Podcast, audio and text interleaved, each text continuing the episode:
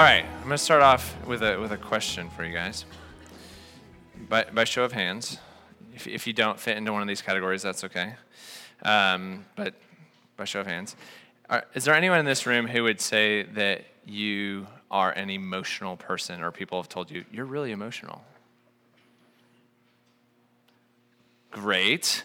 And then on the, on the flip side, are there any of you in this room who would say, I don't have emotions, or I don't, or people are like, dude, you're not that emotional, or miss, I guess, or girl, you're not that emotional. And not, girls can also not be emotional. So, by show of hands, are, are you one of those people? Great. So, those of you who are emotional might be looking around at those who are not emotional and be like, those people are really boring. They're not that fun to be around. And those of you who are, are not emotional, might be looking at those who express emotion really intensely and saying, I can't trust that person. They might be a lot of fun, but when push comes to shove, I wouldn't want to be standing beside them because, you know, you never know how they're going to react. Um, so I'm just going to leave it at that. Um, I'll, I'll, I'll, come back around to that, but for now, we'll just leave it there. Um, today, I'm going to be talking about forgiveness. And in order to talk about forgiveness, I'm going to be talking about emotion. Specifically, I'm going to be talking about anger and joy. So here is a quote from Dr. James Friesen. He said, Having enough joy strength is fundamental to a person's well being. We now know that a joy center exists in the right orbital prefrontal cortex of the brain. It has executive control over the entire emotional system. When the joy center has been sufficiently developed, it regulates emotions, pain control, and immunity centers. It guides us to act like ourselves. It releases neurotransmitters like dopamine and serotonin, and it is the only part of the brain that overrides the main drive centers food and sexual impulses, terror, and rage. That's that's fascinating, as particularly as we deal with these other impulses in our everyday life, that, that the thing that overrides that is, is actually joy.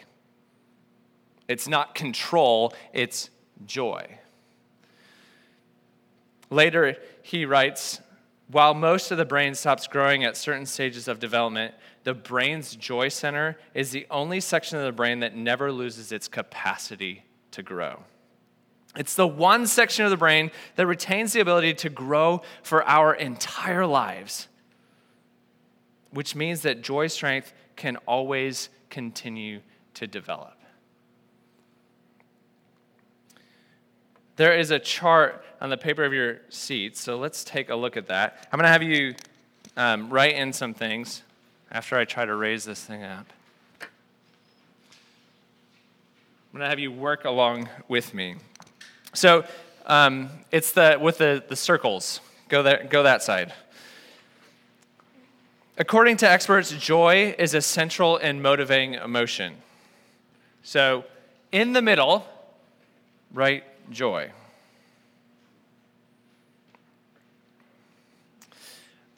I have included hope and peace in this center circle as emotions that are deeply connected to joy. Now, in the circle immediately outside of the joy circle are three blanks. And in those, I would like you to add fear, anger, and sadness. As you know, these emotions are not necessarily desirable emotions, and many people would even deem these emotions as bad or wrong emotions. Even if we wouldn't actually call them bad or wrong, it's easy to try to avoid them. we don't think it's fun to feel sad or to feel angry or to feel afraid. Has anyone seen the movie Inside Out? So these are in Inside Out. Um, there's a depiction of four of the five major emotions. These are four of the five major emotions that are captured in this movie, which takes its framework from the work of the psychologist Paul Ekman. And as it turns out, Inside Out is actually quite instructive if you've seen that movie. Emotions are also embedded in Scripture, in the life of Christ, his apostles and disciples, and in the lives of our fathers in the faith throughout history. So let's start in the Psalms, a, a book of poetry. If ever there was a place for emotions in Scripture, it's in the poetry of David and the, and the other psalmists. This is Psalm 6.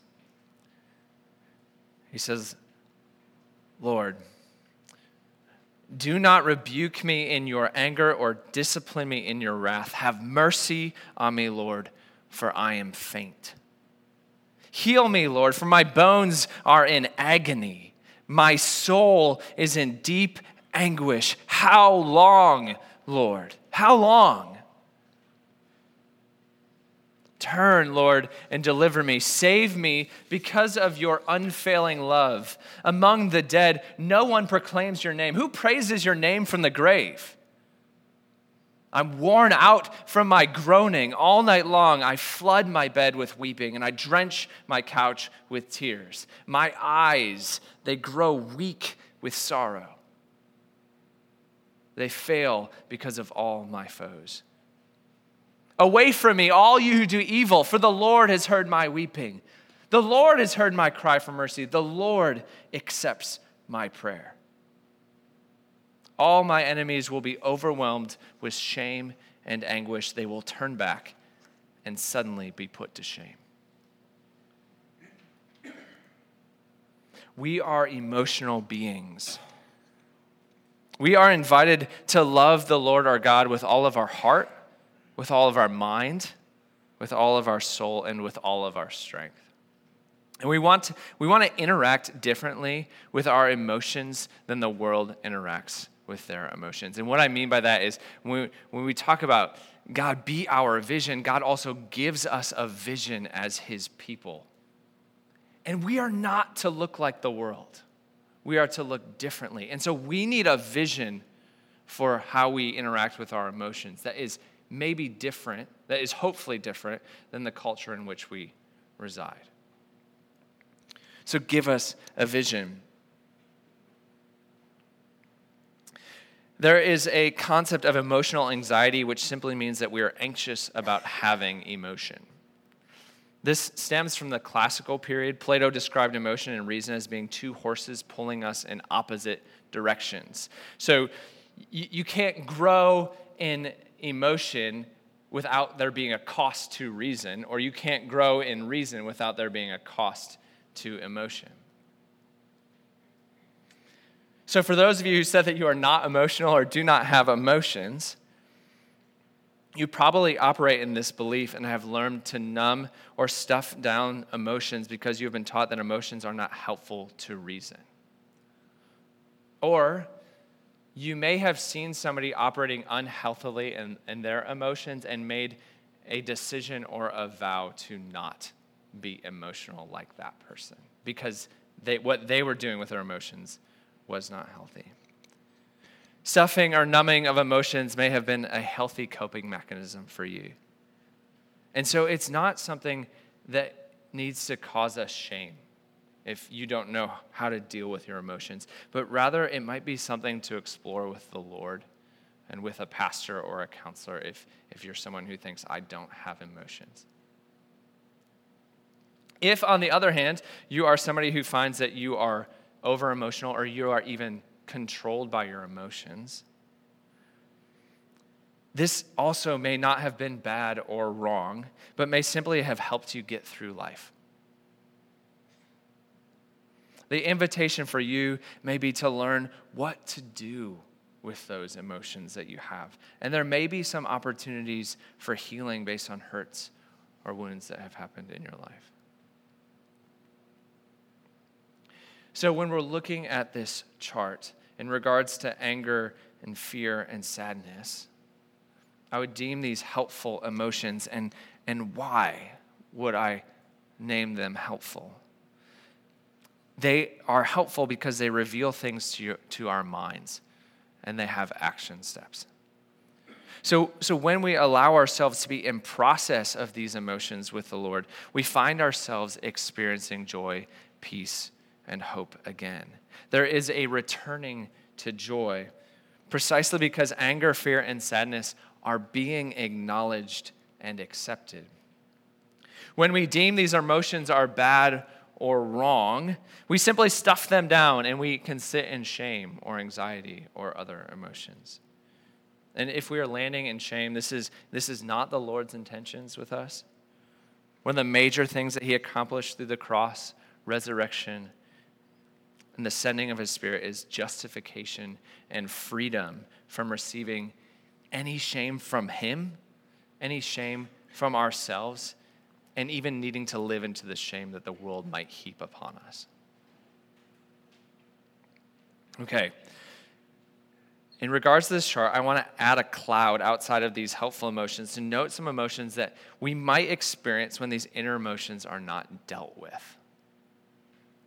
So, when anger is stuffed down, we might become bitter, or we become annoyed, or we become frustrated. When fear is stuffed down, we become anxious. When sadness is stuffed down, we become depressed. And there are some emotions that are a mix of a couple of these. Maybe hate may be a mix of fear and anger. Hopelessness may be a mix of fear and sadness.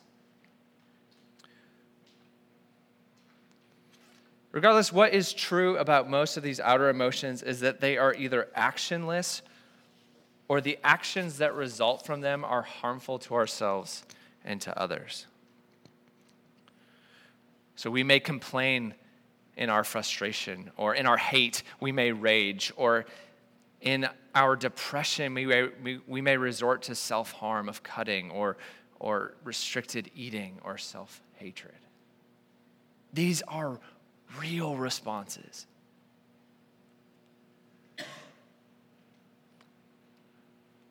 They're not beneficial to us or to others.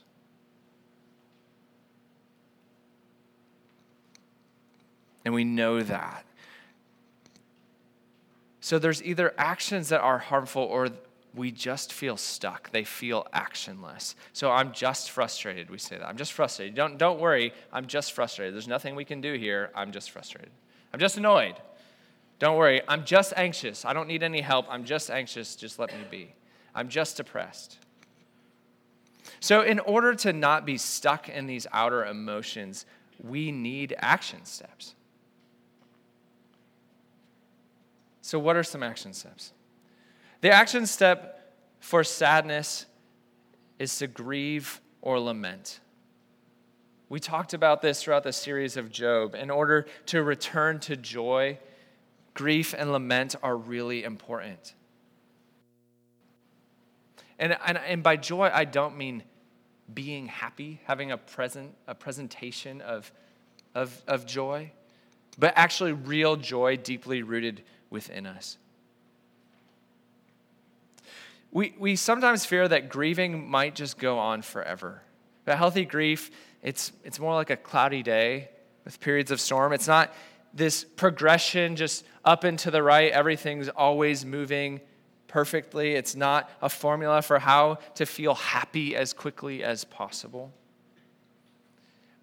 But neither is grief, neither is it a pit that you'll be sucked into to never return again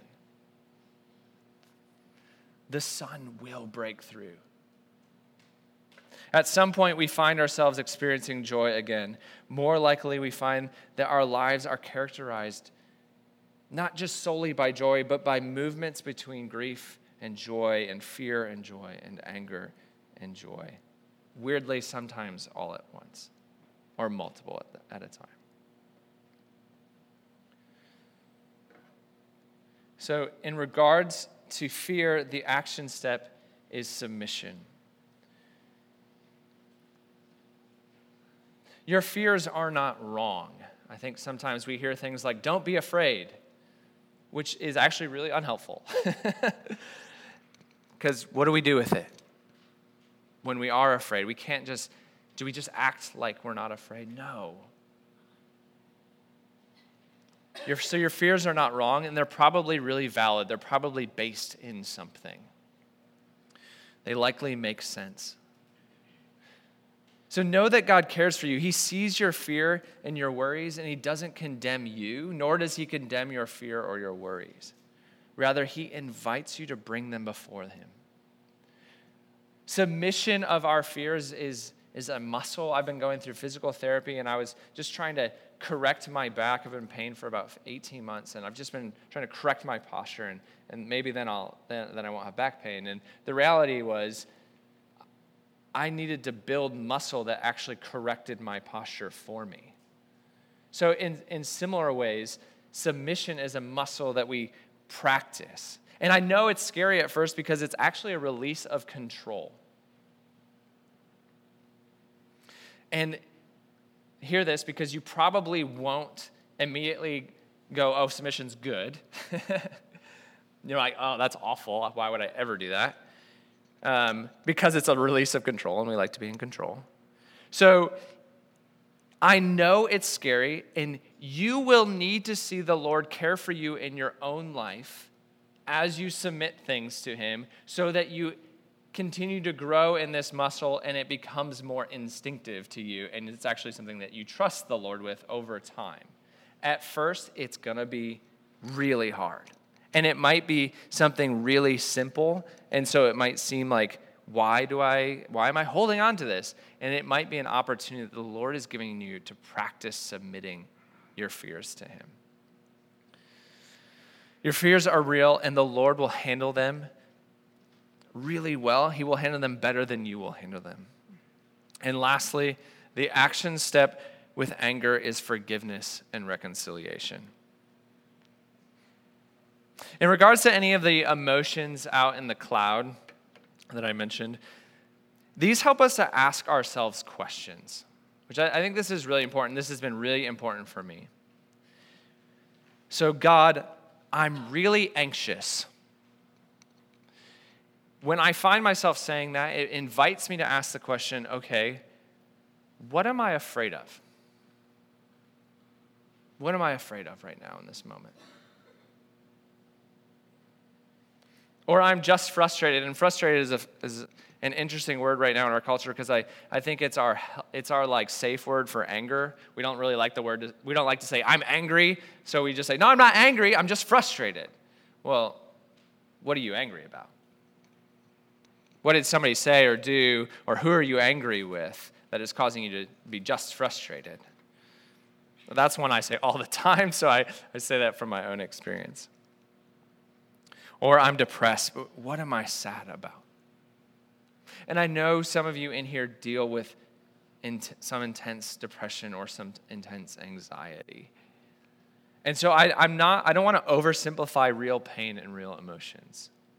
But I want to offer some potential steps that, we, that could be taken in the midst of these emotions.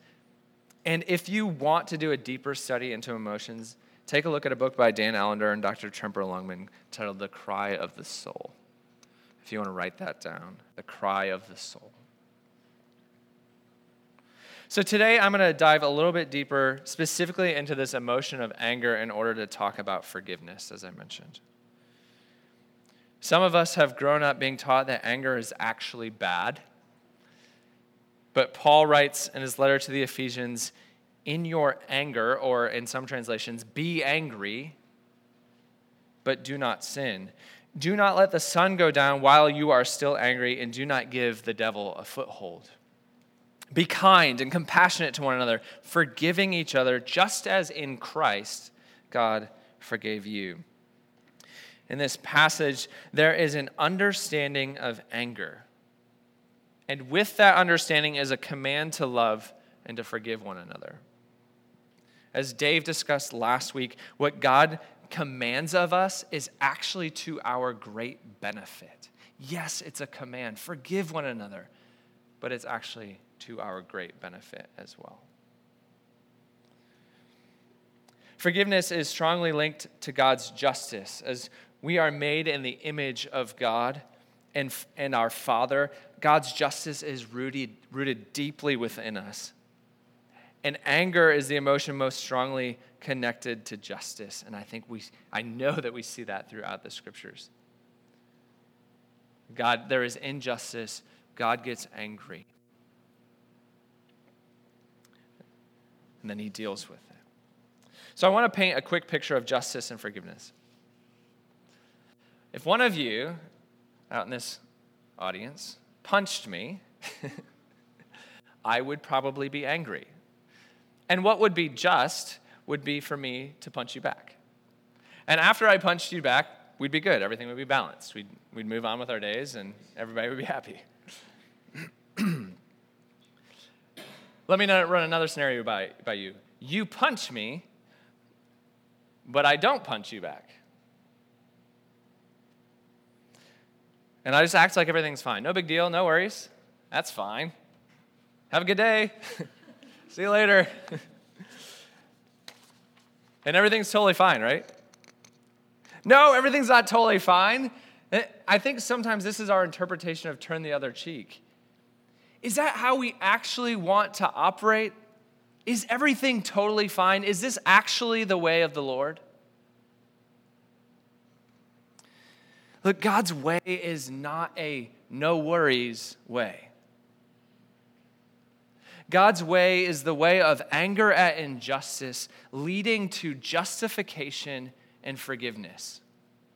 If God's way was an Hakuna Matata way, Jesus would not have needed to die on the cross.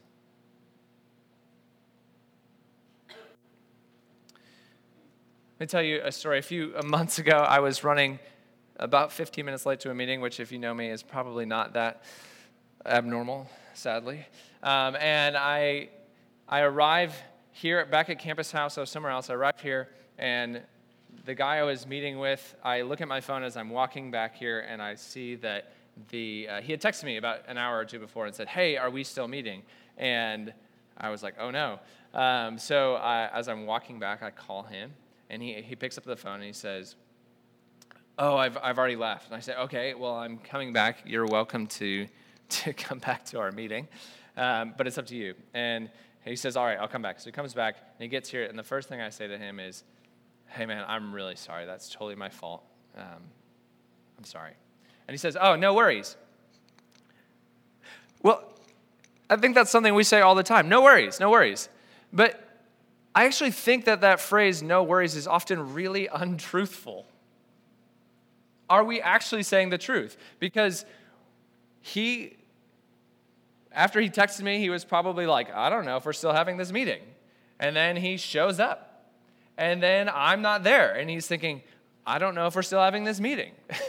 and so maybe Jeff forgot and he begins to wonder. And then after five to 10 minutes, he's going, man, like, okay, now I have this hour of found time that I didn't think I'd have. So I make all these plans. Uh, okay, maybe I could do this or maybe I could do this.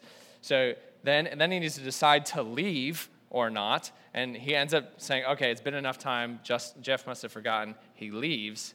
And then he gets a phone call and he needs to decide again whether he's going to come back and spend time with me, or whether he's going to continue on with what he just decided to do with his hour of found time. And he ends up coming back.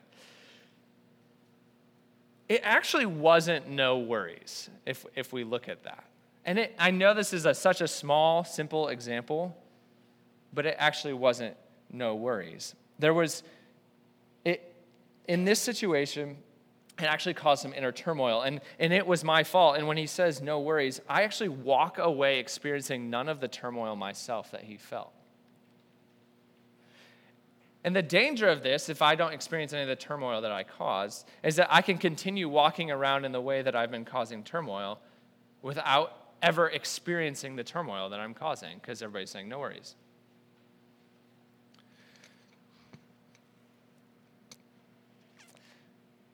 So it did cause some worry. And his forgiveness is a benefit not only to me as I receive his forgiveness, but his forgiveness is actually a benefit to him. Because what happens when we don't walk through forgiveness is that we begin to carry anger in the relationship. So it might be a simple example, and he might actually walk away from that, no worries, and he forgets about it. And, but what happens when I do that every week? Um, suddenly, this, this no worries is this, this little thing, this one time, and then it builds, and then it's the second time, and then it's the third time, and then it's the fourth time, and then he's like, man, Jeff just doesn't care about me. He's a jerk. And, and then, and then it, it grows in, in, anger and bitterness, and, and it can, maybe it comes out and he complains about it to his friends or something like that. But the reality was, is that it's not a no worries situation.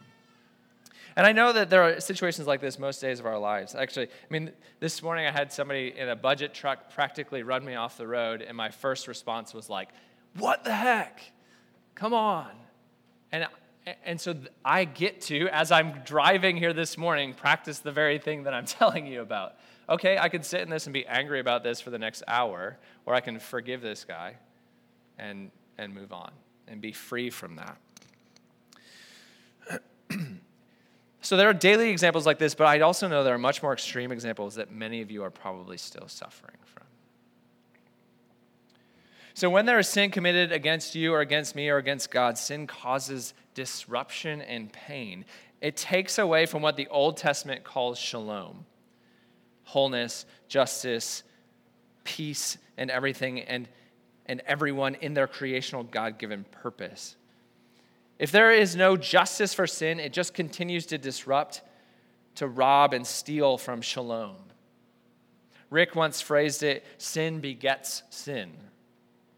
If I just dismiss sin against me as no worries, it will continue to sow disruption. And this disruption is it's uncontained. We are affected spiritually, psychologically, and emotionally. So there is a need for justice. And here is our new kingdom way of justice forgive each other just as in Christ God forgave you. Eugene Peterson, he translates the beginning of Romans 5 saying this. He says, By entering through faith into what God has always wanted to do for us, set us right with Him, make us fit for Him. We have it all together with God because of our Master Jesus. And that's not all.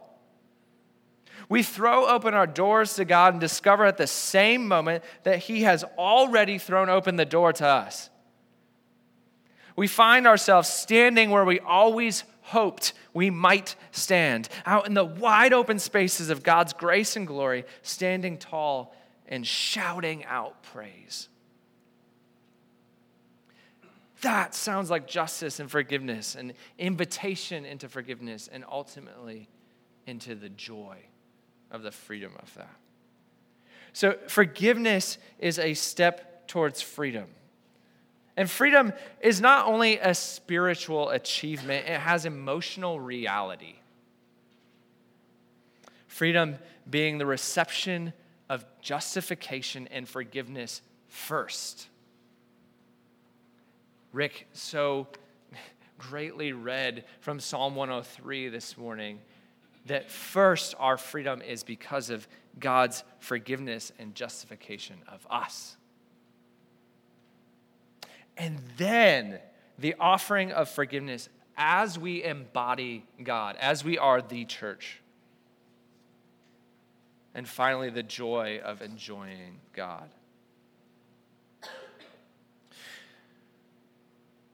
So, I'm going to offer a, a, very practical approach to forgiveness. I've taken some of this from Neil Anderson, who started Freedom in Christ Ministries. What I'm giving you today is not the way to forgive. Let me be clear. This is not the way to forgive. This is not a formula. This is not a legalistic practice that now, anytime, if you haven't forgiven this way, you've been wrong all along. That is not what I'm saying. It is simply a helpful tool. If you walk through forgiveness differently, great. That's awesome. However, if the practice of forgiveness is new for you, I hope this is a helpful tool as we walk through forgiveness. One thing I want to say is about this is that forgiveness is an empowered choice, not a feeling. It is a choice within your power to bear the consequences of someone else's sin. When I choose to forgive someone, I am choosing to eat the pain that was caused me and not to pay the other person back. That is so key because I think we don't, it, sometimes we forgive not recognizing the pain that was actually caused me. And so we just try to move on quickly without really counting the cost. I'm choosing to release the other person based on the power and authority granted to me by God. One comforting factor in this decision of forgiveness is that we are not releasing the other person into nothingness. We are releasing this individual into the hands of the Lord as the ultimate judge. This allows us to step down from the seat of judge. Though we tend to think that the position of judge is good because it's a position of power, which it is, it also carries incredible weight of responsibility. It's really burdensome. The Lord's invitation to us is to let Him carry that weight. That's what we are doing in forgiveness. We are letting Him be judge. So on the back side of the page is a sentence to walk through forgiveness. Um, that on the back side of the chart. The sentence I'm going to be going through is at the bottom. So since forgiveness is a choice and not a feeling, when we forgive people, we never need to say, I want to forgive somebody. We can simply say, I forgive Derek. I choose to forgive Derek. Secondly, we forgive people for actions taken or words spoken, or for actions not taken or words not spoken. Commission of some actions or words can cause incredible pain, but also omission, the lack of actions or words, can cause incredible pain. As we are walking through forgiveness, it's important to acknowledge the emotions that we felt when something happened to us. This can be really difficult, particularly if you're someone who thinks you do not have emotions. This step of identification by naming emotions is really helpful. I even gave you an emotions word bank at the bottom if you go through this. So I felt hurt. I felt missed. I felt distrusted. I felt wronged. I felt unseen. I felt unworthy. I felt angry. I felt lonely. And naming the emotions, it can often help us identify the depth of the pain that was caused. This is important when we are walking through forgiveness because we are truly, when we acknowledge the depth of the pain that's caused, we're truly counting the cost to us of forgiving that person as we example Jesus. Your pain is real, it's valid. You're not just being emotional, it's not just silly. I think sometimes we look at our emotions like, oh, it's so silly that I feel this way about this thing. It's not silly. Let that be something that leads you into asking some of these questions. Lastly, as we walk through forgiveness, it's important to acknowledge the results. Here's what I mean by results. Someone may have said or done one thing to you when you were five years old that has plagued you for the last 15 years. Here's an example of that um, from, from my brother's life. So, my brother was in fourth or fifth, fifth grade. He would sing all the time, he just loved to sing. And he was really into music, and he had a couple friends who were really into music, and they decided that, as fourth and fifth graders might do, that they were going to start their own band. And so they were starting this band. And so they have rehearsal one day, and they were going to, over to one of the guys' house. And my brother is there, and he's and they're they're starting to play some music, and or maybe they just had music on in the background. I don't know the exact scenario, but my brother's singing along. And one of the guys in the group, and kind of the leader of the pack, looks at my brother and says, "Oh man, you have a terrible voice." Maybe even said it in jest. So small, right? And yet, my brother has not sung publicly for the last 30 years. He's 39 years old. So, this one seemingly small little comment has plagued my brother, has caused embarrassment, has caused shame, even to the point when he was asked to sing in, a, in his band class when he was in, in eighth or ninth grade that he refused and he actually got sent down to the principal's office. It's caused embarrassment and shame for years.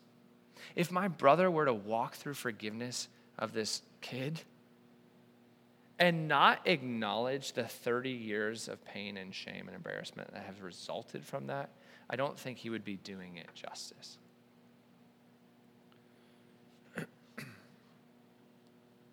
In some cases, actions like emotional or sexual abuse change the course of our lives.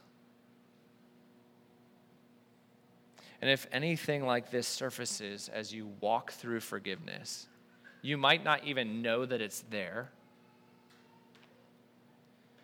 I strongly encourage you to talk to a pastor or a counselor. These things are incredibly painful, and I encourage you not to walk through them alone. We often deal with lots of anger and shame when these things surface, so it can be really helpful to have someone else to walk beside you through this, offering the love and grace of Jesus in the process. A friend of ours from New York City has carefully and cautiously been walking through forgiveness with the Lord for a lot of things, including sexual harassment and abuse. It's been a long, long, and arduous journey, but she would also be the first to tell you how valuable this process has been. As she's been walking through this process, and Teal and I have seen her in person and have talked with her on FaceTime, she has begun to actually look different. Like her forehead and eyebrows are lifting, her jaw is less clenched than it used to be. She's more present in conversations with us. She's able to give us more.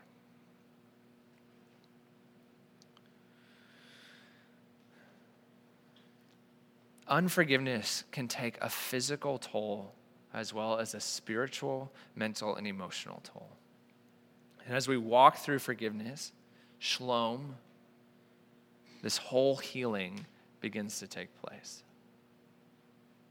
So I'm sure many of you might even remember random moments about your past when someone said or did something to you, and you might be remembering them even right now. So please take the time to look a little more deeply into those moments when you have the opportunity and as the Lord leads. I want that to be clear because some of them can be very overwhelming. And so walk with the Lord in this and seek wisdom and counsel. If you use this sheet, this sentence, as a tool in prayer with the Lord or while sitting with a pastor or counselor, I encourage you to actually say the words out loud vocalizing forgiveness carries power. As you can see uh, on that, the breakdown simply reads I forgive this person for action taken, word spoken, action not taken, or word not spoken, which made me feel blank and which has resulted in blank. At the top of that page is a prayer. If you begin to walk through forgiveness, allow this simple prayer to align you with the Lord and to let the Lord reveal certain situations. My hope for you as you begin walking through forgiveness is not for you to be digging around in your past trying to find something to forgive or someone to forgive. That is exhausting and often unhelpful. Because we're like, oh, that, we, I don't know, I should find something by now. Rather, I trust that if you are a Christian and the Holy Spirit dwells within you, that the Holy Spirit will reveal people and situations to you when we give Him space to do so. And often, particularly for people we are close to, uh, multiple scenarios will arise. That's just normal because we live close to that person. Know that the practice of forgiveness is not about proving how awful someone else is, but rather it is for your freedom and joy. It is for your obedience and understanding of what you have received in Jesus. And it is a release of the person who wronged you. Here's what forgiveness is not Forgiveness is not complaining or blaming or heaping coals on someone else. It's not the aim. Often, the people we forgive are often the clo- people who are closest to us because they actually have greatest access to our hearts. And so, walking through forgiveness can feel weird because you're forgiving somebody that you love deeply. That's okay because the aim is not to heap anything upon them. Secondly, it's not a time to minimize your own pain. We're, we are free to be brutally honest when we walk through forgiveness so that we can fully acknowledge the pain and hurt that we experienced. We don't need to soften the blow. When we acknowledge the hurt caused, we are not playing judge. So we are not determining a punishment or judgment on the other person. We are simply seeking to acknowledge the true depth of pain caused to us in order to fully release the individual from ourselves and over to the Lord, who is both completely just and who is completely merciful. And so, so if you're afraid to hand this person over to the Lord because you want them to deserve the right punishment, trust me, God is completely just. But if you're afraid to hand this person over to the Lord because you really love them and you don't want them to be hurt in this scenario, trust me, the Lord is completely merciful too. Or trust, don't trust me, trust the scriptures. The Lord is gracious and merciful, slow to anger, and abounding in steadfast love. Finally, offering forgiveness to others can lead to a helpful conversation. Normally, I don't start these conversations with the phrase, Hey, Teal, I forgive you for this thing that you did. I normally come to that person and I say, Hey, when you did this or when you said this, that hurt what that does is that opens up the opportunity for the other person to tell you what was going on in them. And it might give you greater understanding of what was happening. Because what felt so hurtful to you may actually have been something slightly more nuanced than you understood. And it also gives the other person the opportunity to apologize. These are some, often some of the most helpful and forming conversations with others as we work through conflict. However, I don't want to assume that, that God is always asking us to approach others. So, as I encourage you to walk through forgiveness, I'm not saying now go talk to all of those people who, you, who are coming to your mind. Specifically, if there are people you don't have relationships with anymore, my encouragement is just forgive them and leave them be. Don't try to reignite a relationship. And then in general, seek wisdom and counsel and really seek to keep in step with the Spirit as you, as you wonder if, if you should go talk to this person. It's not a formula, but it's an invitation um, that, that you really want to be in step with the Spirit in that way.